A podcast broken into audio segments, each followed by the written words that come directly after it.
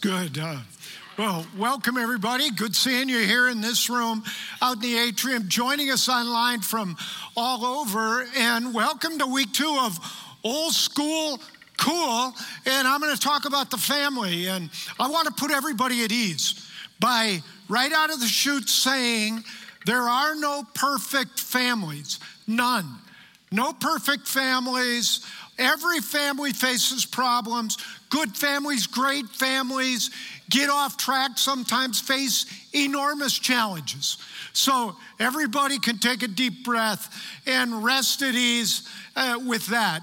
But we'll talk about family. And I want to begin by a verb, reading a verse in Proverbs, Proverbs 24, verse 3.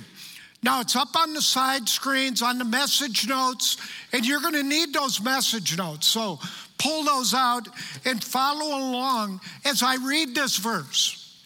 By wisdom, a house is built, through understanding, it is established. Strong, effective families, not perfect ones, strong, effective families are not an accident. They're the result of wise actions, wise decisions by understanding parents. That's how an effective family functions and is established. And so, whether you are a grandparent, a two parent family, a single parent family, whether you're a single person, you want to have a family someday, or you're a teenager trying to get rid of your family, I'm glad that you're here for this. And what I've done is I've came, come up with 10 traits of a high functioning family, 10 characteristics. And I'm going to go through those. And then I'm going to ask you after each one to rate a family on this continuum, one through 10. Now, you're going to rate, if you're not raising a family right now at all, you could rate the family you grew up in, your family of origin. If you're a grandparent, you have a choice.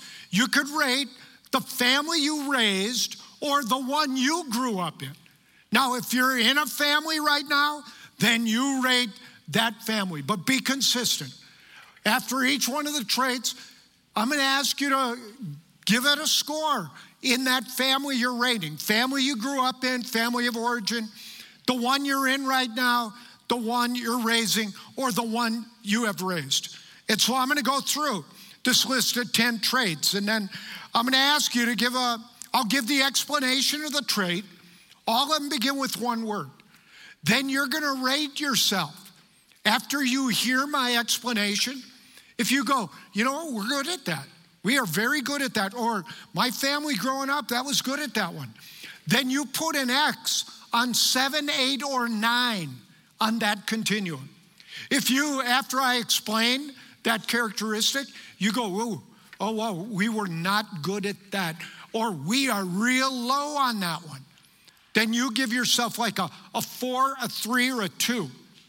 And notice I'm banning the number five. Banning five. You got to go one way or the other as you evaluate the family. You got to be clear which family you're evaluating. Okay?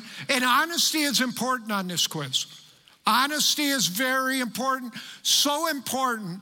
I want all of you to take a pledge to be honest on this. Okay? So sit up and I want you to repeat after me. Okay, here we go. Repeat after me. I. I. Let's do it again, a little louder. I. I, I do solemnly swear. I will not lie in church. I will be honest on this test. Okay, some of you didn't take the pledge. I could see your mouths were not moving. What are you going to lie in church? Be honest on this. Uh, I'm not going to collect these. You're not going to get a grade on it. It's for discussion purposes only. That's it. Okay, so let's jump in. First trait of a high functioning family, one word treasured. That's the word treasured. I call it the love for just showing up principle. That's what it is in a healthy family. Love is spread lavishly to each and every member of the family, regardless of their, their age, their gender, their attractiveness, their capabilities, massive amounts of love. It, there's like an irrationality to the love. It's the same kind of irrational love the Apostle John experienced that made him look up to heaven one day and say these words in 1 John 3 1. He said, See what great love the Father has lavished on us, that we should be called children of God. And that is what we are. John, you might say, was stunned. He was jolted by the love and kindness that he experienced in his life from God. I mean, this kind of love that makes a 20 year old who goes away from the first time, goes away to college for the first time, the military, or she's working outside, you know, left home working. It makes her think back on her family. And she goes, I can't believe the thousands of acts of love and kindness that came my way in my family growing up. Loving words were said. I felt loving embraces. We had loving conversations at home. I had loving support for just about anything I was doing piano lessons, band, choir concerts, soccer games, hockey games, all of these things for proms and dances and the laundry and the food, help with homework, birthday parties. And as the list gets longer and longer in her mind, the warmth in her heart gets hotter. Her self worth goes higher.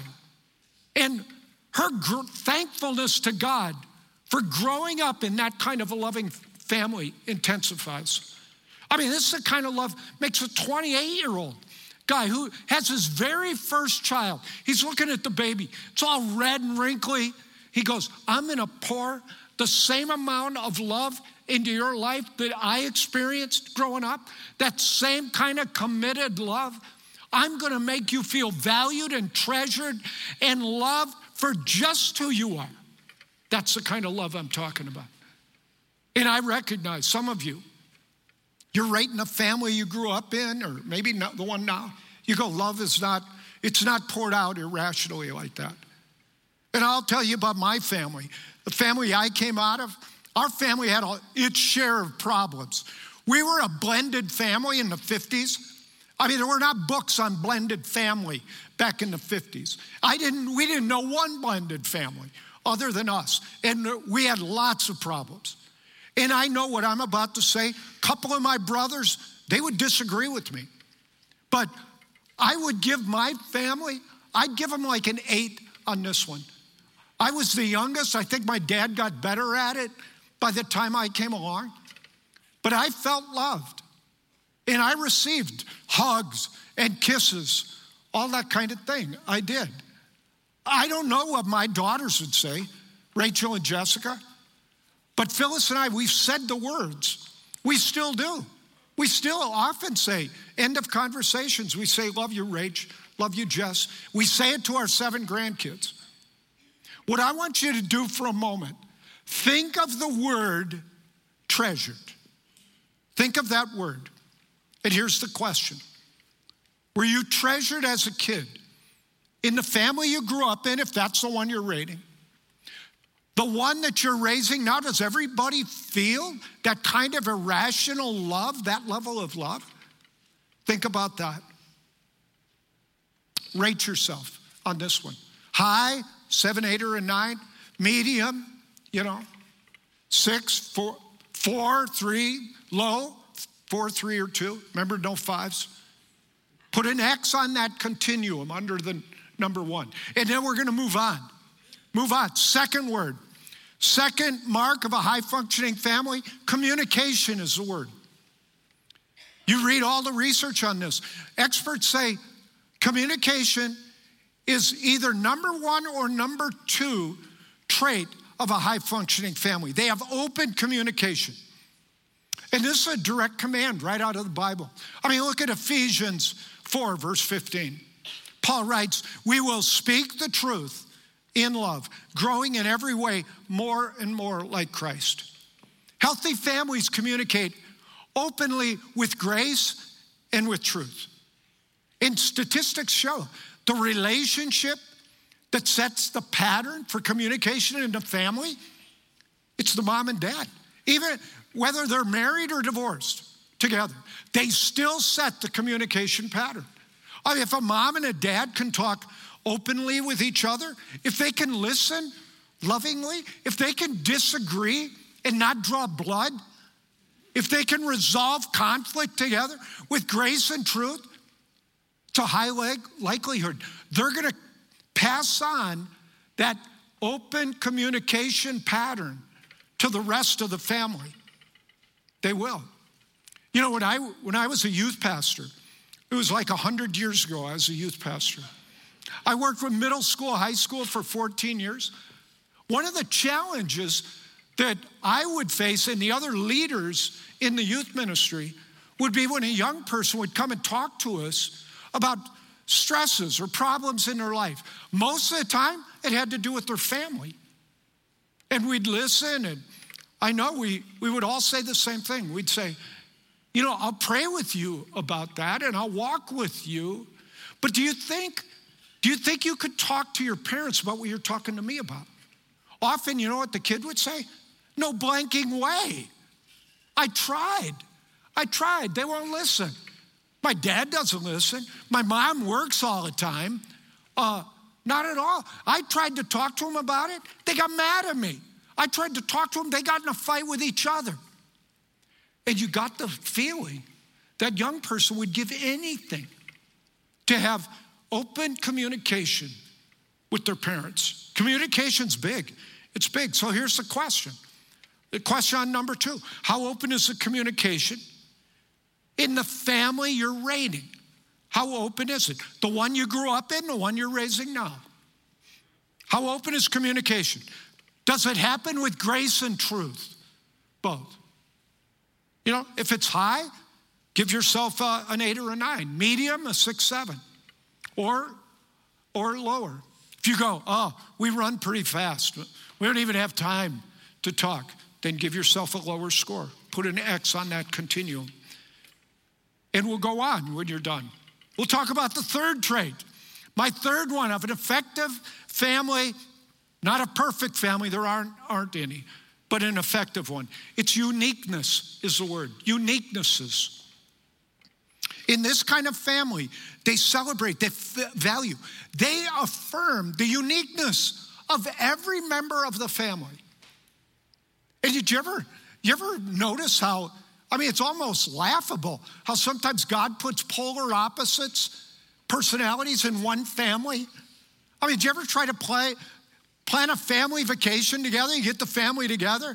Hey, where do you want to go on vacation? You know, somebody goes, oh, I want to go skiing up in the mountains. Somebody else, no, I want the beach.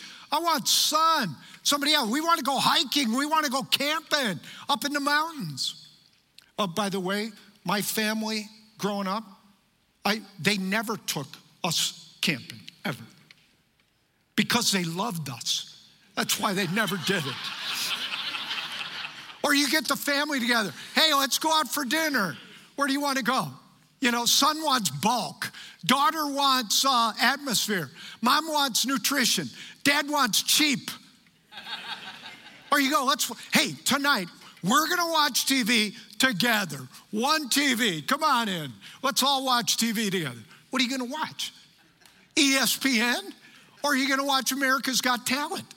You're to watch The Voice or Comedy Central or CNN. You go, we can't even get this right. Look at what Psalm 139, verse 14 says. It says, We are all fearfully and wonderfully made, each one of us. There are no accidents. Nobody got put in your family by accident. God makes it clear. God treasures, treasures the uniqueness of all of his creation. And the goal isn't to crank out kids, they're just like mom or dad. That's not the goal. The goal is to discover and develop and affirm the individual uniquenesses of every member of the family so that someday every member of the family looks back and says, you know what? That family I grew up in, that family I grew up in, that was the one place I felt valued, I felt affirmed, I could be just who I am. So I ask you, were the various uniquenesses of the characters in your family were they celebrated if you're rating that family you grew up in? Was it true in that family? Is it true in the family you're in right now? Or you're you're raising right now. Give yourself an X on. Uh, put an X on the continuum. Our uniqueness is widely celebrated. Go ahead, rate yourself. High functioning families they are. And then we'll move to another quality of high functioning families, number four. Number four, this is a family where everybody in the family feels, here's the word, safe. Safe. This is a family that vows never to abuse, shame, control, intimidate any member of the family. A healthy family knows there's certain violations that do so much damage to individuals in the family. They are uncompromisingly outlawed, categorically outlawed in the family. And I predict it's going to continue to be real quiet in here for a few moments as I tiptoe through an area that's very painful and traumatizing to many. But in my opinion, the most deeply wounded people on the planet today, they are not people that got robbed in a city. They're not people that got cheated on by a spouse or experienced the horrors of war firsthand, as traumatizing and painful as that is. But experts will tell you nothing compares. Nothing compares to the damage done to children who are looking to a parent for love, nurture, and affirmation. And instead, they receive some type of abuse that shatters something inside a person that sometimes never gets fixed in this lifetime. Never.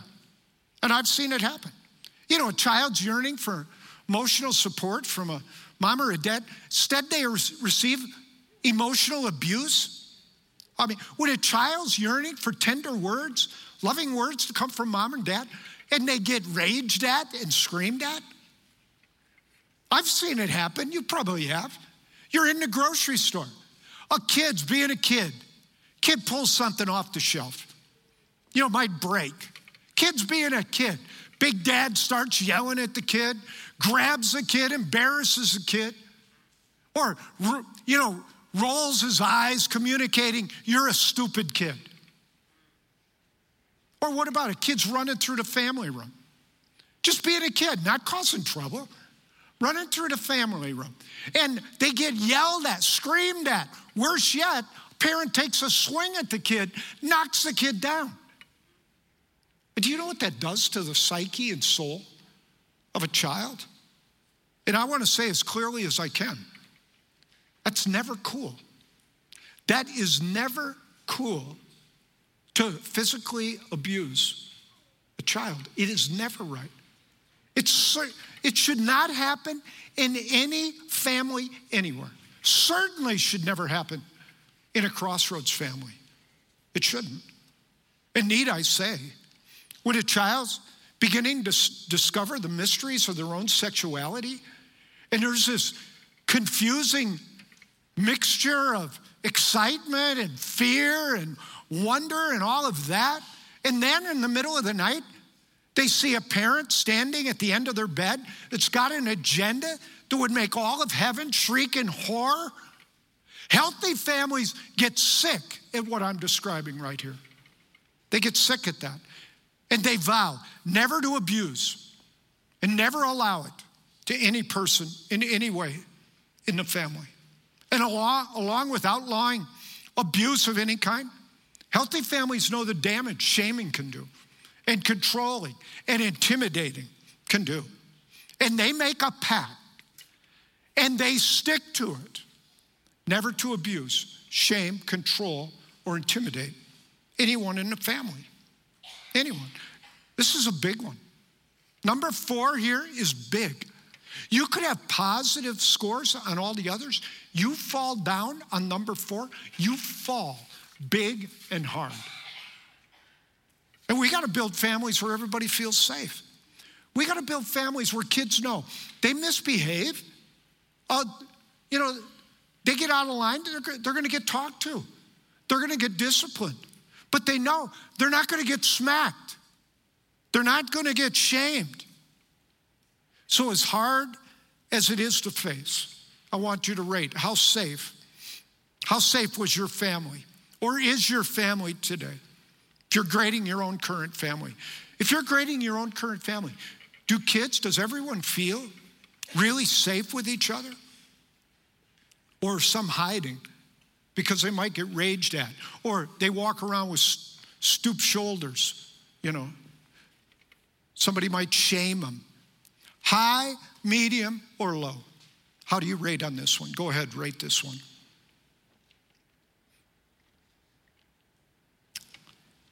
And we'll move on to number five.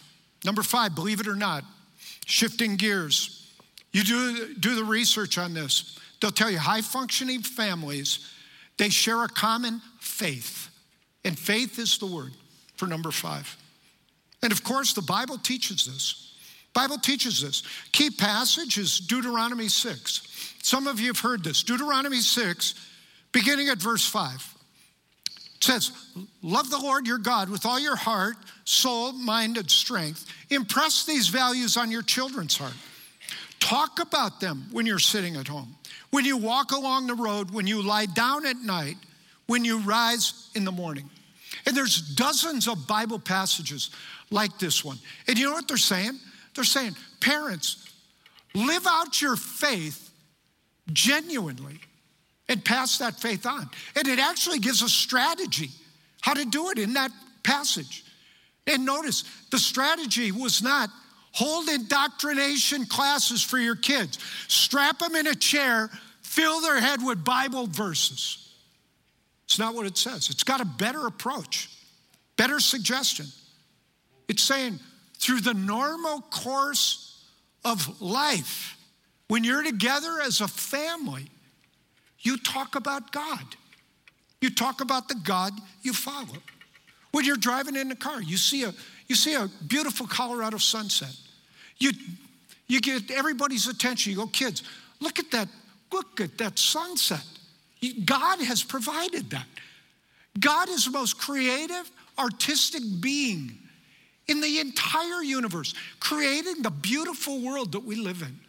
That is the work of the hand of God, that sunset right there. Or somebody's going through a problem in the family. They're having a problem. You talk about it together as a family, and then you say, you know, let's pray together about this. Let's say a prayer together about this situation because God has wisdom and God has guidance and insight and power that can be brought to bear on this situation. And this is another reason. You know, another reason, this is my broken record part. Parents or guardians, grandparents raising kids, do all you can to get your kids into children and student ministry programs here consistently because they'll get a steady diet of the love of God and God's love for them in their life. They'll get a steady diet of that and they'll feel and They'll understand all the power and direction and wisdom that God has for our lives. So get them here consistently. Grade yourself on this one, or the family you, you grew up in, or the family you're raising now. It's the God factor. How central is God in your family system, or was? Rate yourself high, medium, or low. And here's another trait, number six Respect is number six. Respect other people. I say respect all people always. Respect all people always. And I've done a lot of research, a lot of reading about racism, and it's not surprising. Racist ideas are learned behavior. Learned behavior, where's the place that most people learn that stuff? In their family. In their family. You get your ideas about how you think of the other of other races, ethnicities, all of that from your family. Now, as a kid gets older, uh, these views get reinforced today, especially over the internet. Hate groups are flourishing. That's why we have to monitor the internet with our kids. But a kid doesn't lie in the crib and say, someday I'm going to be a bigot. No. They're taught to hate. You have to be taught prejudice. You got to be taught to hate. And if you can be taught to hate, you can be taught the opposite also. You can be taught and you could teach your kids to love across racial lines. But we got to teach respect for people, respect all people always. And I think when a family gets tuned into this, and a, mom and, and dad, or mom or dad announces, in this home, we're never going to disrespect anyone. We're not going to tell jokes. We're not going to allow that. No disrespectful talk about people, you know, because of their race, their ethnicity, skin color, language they speak, sexual orientation, their religion, or how they vote. If I ever do it, you call me on it. You ever do it, I'm to call you on it. But we're to root it out of our family. You root that stuff out of your family, you did a great thing. You did. And you know, since since I've not been working here at Crossroads, I think in every one of these talks I've I've made a confession and and it's been really cathartic. Some word, something like that. It's been very whatever for me. But I'm going to make a confess, confession right here. You know, when I was a kid, I misbehaved sometimes. I know it's a shock to many of you. Don't call the RH line. I did. I did. I'm, my parents weren't good at discipline. We didn't have rules. We didn't have rules. I could run wild, and I did sometimes. Not good. Not good. But when I grade my family on this one, and I grew up on the west side of Chicago, bordering what was called a slum. I'd rate my family the highest on this one. I don't even know why my parents were good at it. I'd give my family a nine here. I would. From the time I was little, I never heard my parents ever say any disparaging word about a person because of their race, ethnicity, or sexual orientation. And they allowed no jokes or anything like that in our home, only made positive statements about people. And I'll remind you of a mantra we have around here. The mantra is you'll never look into the eyes of a person that does not matter to God. And that comes out of the Bible, Genesis 1:27. We are all created, everybody on the planet, in the image of God. So when it comes to the whole subject of differentness, teaching respect, how's your family doing? the one you're rating. Real high, you know, we're doing well on that, medium or low. And we'll go on to number seven. Number seven, high functioning families instill a sense of responsibility. That's the word. They don't let family members off the responsibility hook. Decisions have consequences. That teaches responsibility. I mean, have you ever have you ever heard of a kid that was old enough to take care of their laundry and they leave their laundry laying all over the floor? And, and they expect like the dirty clothes fairy to come and pick it up and, and take care of it? And I have done that, I, I have to admit. But often what happens, the parents nag the kid. They nag the kid, pick up your laundry, pick it up. Then the parent goes and does it. And they got all this resentment building up inside when there could have been natural consequences. Galatians says, we reap what we sow. They don't wash their clothes, they, get, they wear dirty clothes. And then there'll be certain social consequences as a result of that. That teaches responsibility. We got to live within our means, pay our bills on time, keep our commitments, do our chores. When a kid says, I'll be home in such and such a time, they don't show up, we hold them responsible. Mom or dad says, I'll be home for dinner tonight at certain time. They don't show up. They don't call. We hold them responsible. You know what this, you know what this is really about when you peel it away? This one's about character. And character counts. So how you doing when it comes to character? Holding each other responsible. Was it happening? Is it happening now? High, medium, or low? And we're moving on. We're moving on to number eight. I'm watching the clock, by the way. Number eight, fun. Fun. They have fun together, high functioning families. They play together.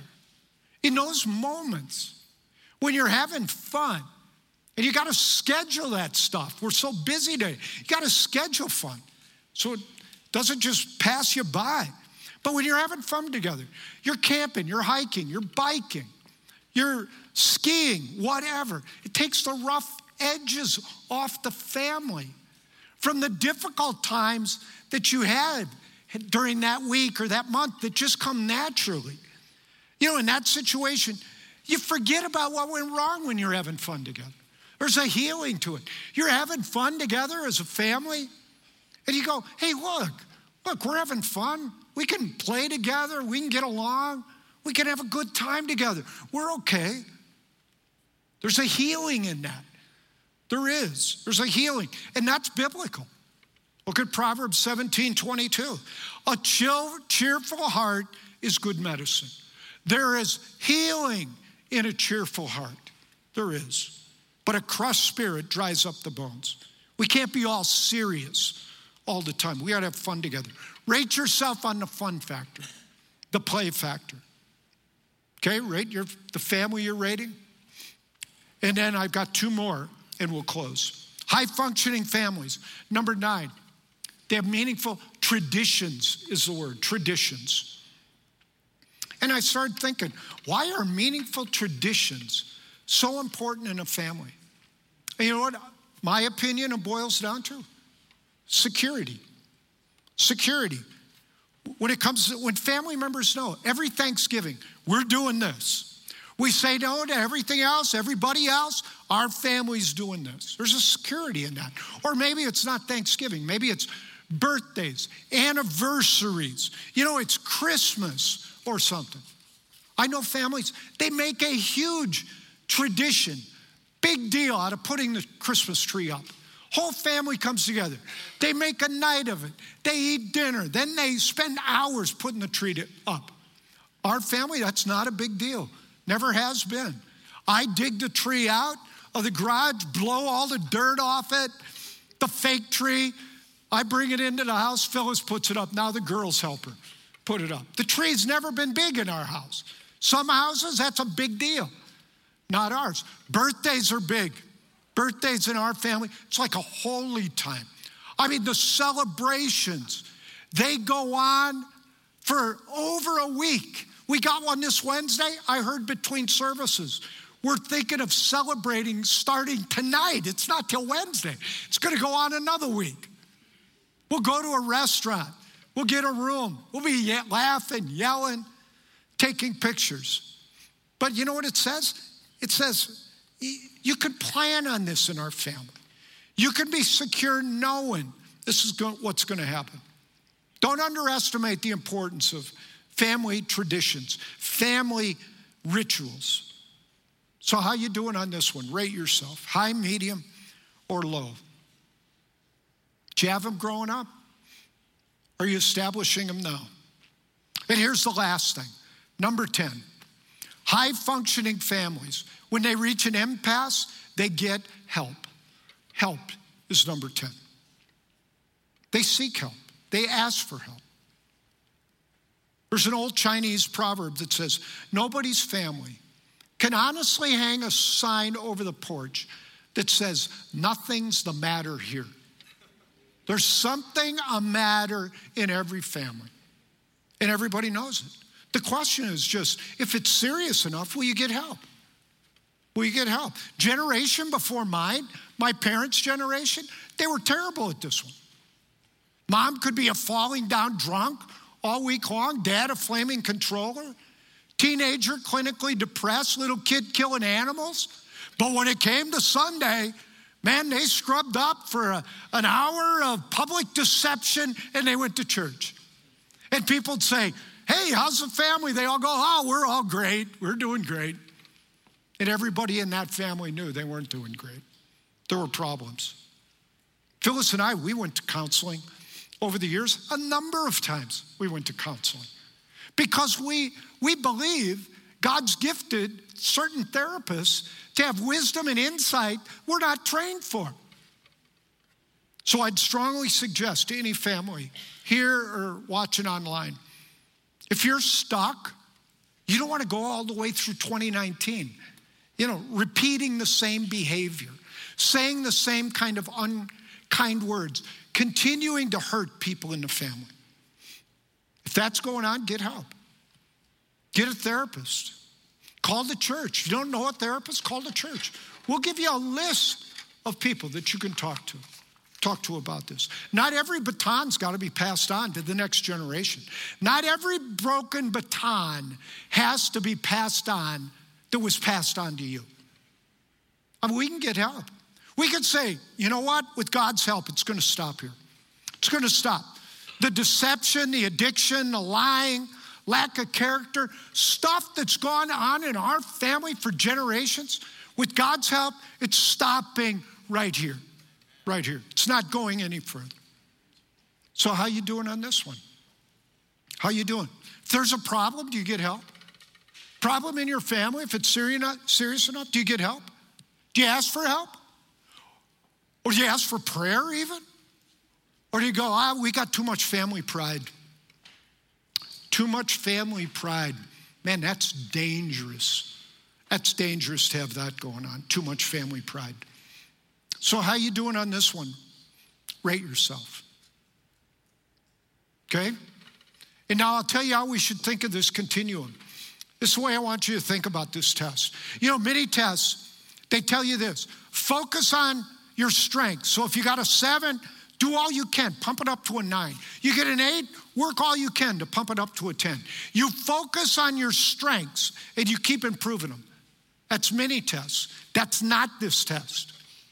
This test, I want you to think of a big red line going right down through all the fives. And everything on the left of the five should say to you, danger, danger, danger. And everything on the right, you should go, thank you, God, and you keep it going. You keep it going. Anything on the left, you got to turn over heaven and earth. You got to read books. You got to get therapy. You got to get help.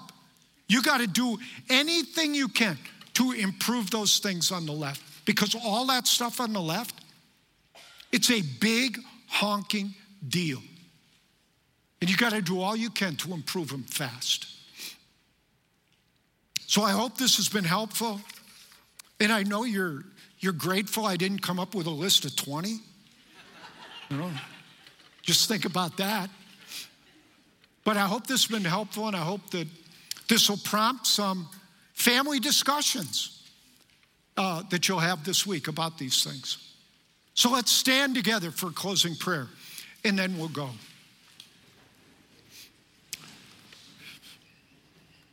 God, this whole idea of family is your idea.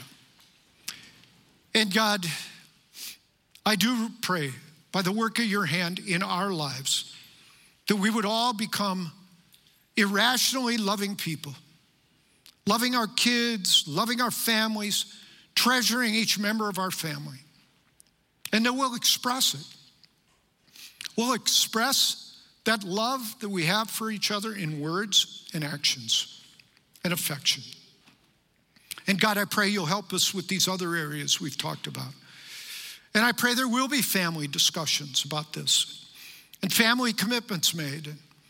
There'll be vows of what kind of behavior will never, ever happen in this family, in this home, and what kind of new behaviors God, we're going to start doing. But God, I ask your special blessing upon all the parents, special blessing upon grandparents, special blessing upon all the families and every person that's here. In Jesus' name, amen.